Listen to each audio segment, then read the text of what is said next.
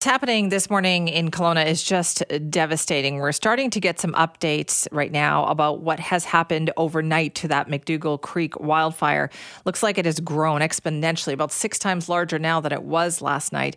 Uh, multiple structures have burned. There'll be a complete update coming at 10 o'clock this morning, and we'll have that for you here at 980 CKNW. But right now, Jamie Tawil joins us from Global News Okanagan. Jamie has been, you know, practically up all night posting video, letting us know what is going on on social media. Jamie, thanks so much for being here. My pleasure. How are you? I'm good, thank you. More importantly, how are you? What is it like where you are? Well, I am uh, tired, dehydrated, and uh, quite frankly, semi heartbroken. It's uh, been absolutely devastating to watch, as you mentioned. Um, this really came, I don't want to say out of nowhere, but I don't think anybody anticipated uh, the level to which it's reached. Um, this uh, McDougall Creek wildfire was sitting at about 32 hectares on uh, Tuesday evening, and then it just absolutely ballooned uh, in, in on Wednesday and then into yesterday. I think Wednesday night it was at 64, and then we woke up yesterday it was 300. But they were having a very difficult time getting uh, any sense of the size of this because visibility was so poor. So aircraft was grounded for much of the day. Um, but uh, we saw the video that was being submitted by our viewers and, and our reporters in the field, and we knew this thing was going to blow up. And by about seven o'clock last night, when uh, West Kelowna Fire and a number of other emergency officials uh, updated us, they said, "Look, our our um, aerial attack has been called off, and uh, this is gonna this is gonna grow significantly overnight." But I don't think anybody anticipated to see what we saw. Those those images that you've seen online on Twitter, on social media uh, it's scary, and, and quite frankly, uh, it, and I hate to use this term, but it looked like hell on earth. Uh, it, yeah, we it really does look like that from the videos that uh, we have seen there. So you you mentioned some of the numbers there. So 300 hectares, what 24 hours ago, to something like 6,800 hectares this morning. Yeah, that's correct. We don't have a, an exact figure yet. Again, as you pointed out, um, we will be getting an update in about 90 minutes time. So we will get uh, full numbers. And again, I think barring some visibility issues, that's what we're looking at about north of 7,000 hectares at this point. So it is, uh, yeah, over six Huge. or seven times in size since yesterday. It's massive, yeah. And uh, they have confirmed, as you mentioned as well, some structural loss. We just don't know how much. Um, so we'll get those uh, those details right. again in about 90 minutes or so. Okay, so Jamie, can you give us an idea then for people who have been up that way? What area are we talking about here, and how many homes or building structures were there in these areas? Well, the uh, it, it started in West Kelowna, so anybody that's been um, into the central Okanagan knows that you've got Kelowna, uh, West Kelowna, sort of Peachland to the south. So we're sort of in West Kelowna here, um, just just north of Peachland, and then you've got the bridge that takes you into Kelowna. So the McDougall Creek wildfire started uh, in sort of the Rose Valley, Shannon Lake, uh, Bear Creek area of West Kelowna.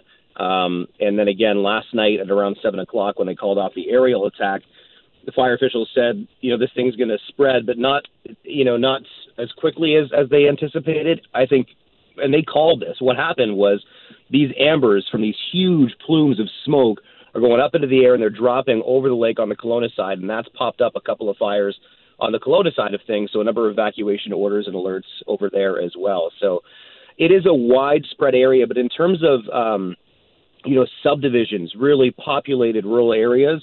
We're not there yet. And, and the last update we got in terms of where this fire is is about two to four kilometers away from any of those major subdivisions. And you know that these crews are hitting this thing hard to avoid any of that kind of devastation. Most of the structural loss was in very remote areas, way up in the hills, sort of in the backcountry, so to speak, except for uh, last night when this fire crept over the mountain and towards the lake, uh, Okanagan Lake in downtown Kelowna. Those are the images you saw, and uh, a lot of structural loss there as well. What has the evacuation been like? So we know that there's a couple of thousand people under order to leave and thousands more on alert to be ready to leave. What has that process been like? It's been terrifying for a lot of people, a lot of anxious um, hours overnight. And just to give you a little story, what we did, uh, Simi, my, my colleague and I, Sydney Morton, we were, uh, when we saw that this uh, fire had jumped the lake, uh, we went over to um, the Clifton Road area, which is on the Kelowna side. and we were heading up into that direction. And before tactical evacuations were even issued, you could see lines, scores, hundreds of cars coming out of the area. So before people were even told to evacuate, they were packing up their stuff and going because the images and the just the, the visuals that they saw from their own balconies watching the west side burn and this fire creep over to them, they weren't taking any chances. They got out of there. And so, what have the plans been like, Jamie, from your sense of things? Because this isn't the first time this has happened in Kelowna, right? In fact, isn't this the 20th anniversary of, of the last time there was a large fire in Kelowna? To the day, Simi. In fact, yeah, it was. Uh, we were running a story uh, on the 20th anniversary. We had about eight minutes of coverage on our 5 p.m. cast. And that was around the time we were getting word of the McDougall Creek wildfire. But as I mentioned earlier, it was only 32 hectares at the, at the time. But yeah, the fire you're referring to was the Okanagan uh, Mountain Park wildfire. That was in 2003.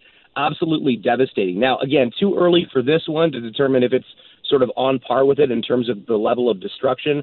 We'll get more uh, the sense of structural loss when we get an update in uh, in about 90 minutes time. But this thing's far from over. Winds are really gusty here and uh, there is a lot of um, anticipation that things are going to get worse before they get better. We're already hearing of another wildfire up in Lake Country, which is about a 30-minute drive out of the, out of Kelowna's downtown core. So a lot more spot fires to come, and a lot oh of work for these firefighters ahead. Residents just must be exhausted by this. There must be so much concern right now. Oh, absolutely, and uh, you can see it um, in the faces of people. Uh, just watching people sort of look at that destruction last night, those images of of you know the west yeah. side basically burning, you could see people embracing each other and really just uh, in disbelief, to be honest, because. Uh, again, it, it was Jason Brolund, the, the West uh, Kelowna fire chief, was saying, "Look, you're going to see some pretty awful images tonight." He knew um, what it was going to look like. I don't think people get a sense for these wildfires during the day. I think the night really exacerbates um, how bad they are. I'm not trying to underplay it whatsoever, but right now the fires look significantly better than they did last night, but that's not to suggest that they are. Uh, winds are picking up, as I mentioned, and spot fires are, are, are uh, popping up all over the place. Oh, boy. All right, Jamie, take care, and thank you so much for that update. We appreciate it. My pleasure. If I can just add one thing to yep. me, if that's okay. Absolutely. Go um, ahead. Yeah, well, just for anybody that's uh, in the lower mainland considering coming to the interior, maybe reconsider. Um, we've seen it all summer long with a lot of people on boats in Okanagan Lake or, or down in Osoyoos and Oliver. Um, when when emergency officials and these aerial attacks are dipping into the water to get you know the, the skimmers to get water onto these fires, a lot of the times they're being delayed because boaters are there. I can only imagine if you were somebody who is about to lose your home and watching aerial attacks get delayed because people want to be on boats.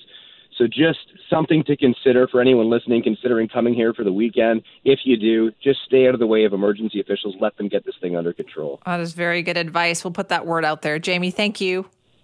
Thanks, Simi. Appreciate it. Take care. That's Jamie Tawil, Global News, Okanagan, anchor and reporter, giving us the update. There is an official full update coming from wildfire officials at 10 a.m. this morning, and you will hear that right here. I know Mike Smith is going to be covering that as well. It's just really hard right now, as Jamie pointed out, that we know this fire is huge. It's gone from a hundred, a couple of hundred hectares to 6,800, almost 7,000 hectares in the span of about 24 to 36 hours.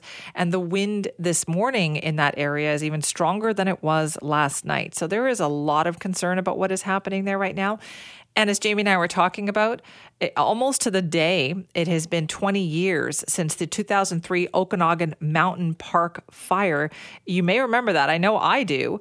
Uh, that displaced 33,000 people who were forced to flee their homes. It caused millions of dollars of damage. That one started with a lightning strike, and it grew to something like 250 square kilometers, double the size of the city of Vancouver at that time. And there were dozens of homes that were lost as a result result of that fire. So that's very much in the minds, I think, of people in that vicinity who lived through this the first time. It's just a bit of a nightmare scenario unfolding there again. So, lots of updates to come. Keep it tuned in right here for the very latest. And Jamie made such an important point there. Maybe you had plans to head up that way, you know, this weekend or in the next week or so. Best to hold off on that right now. It just sounds like everything is in flux. They need the lake they need the lakes up there to help out with the wildfire uh, situation. So, yeah, best to hold off on that. But of course, we'll keep you posted on how things are going.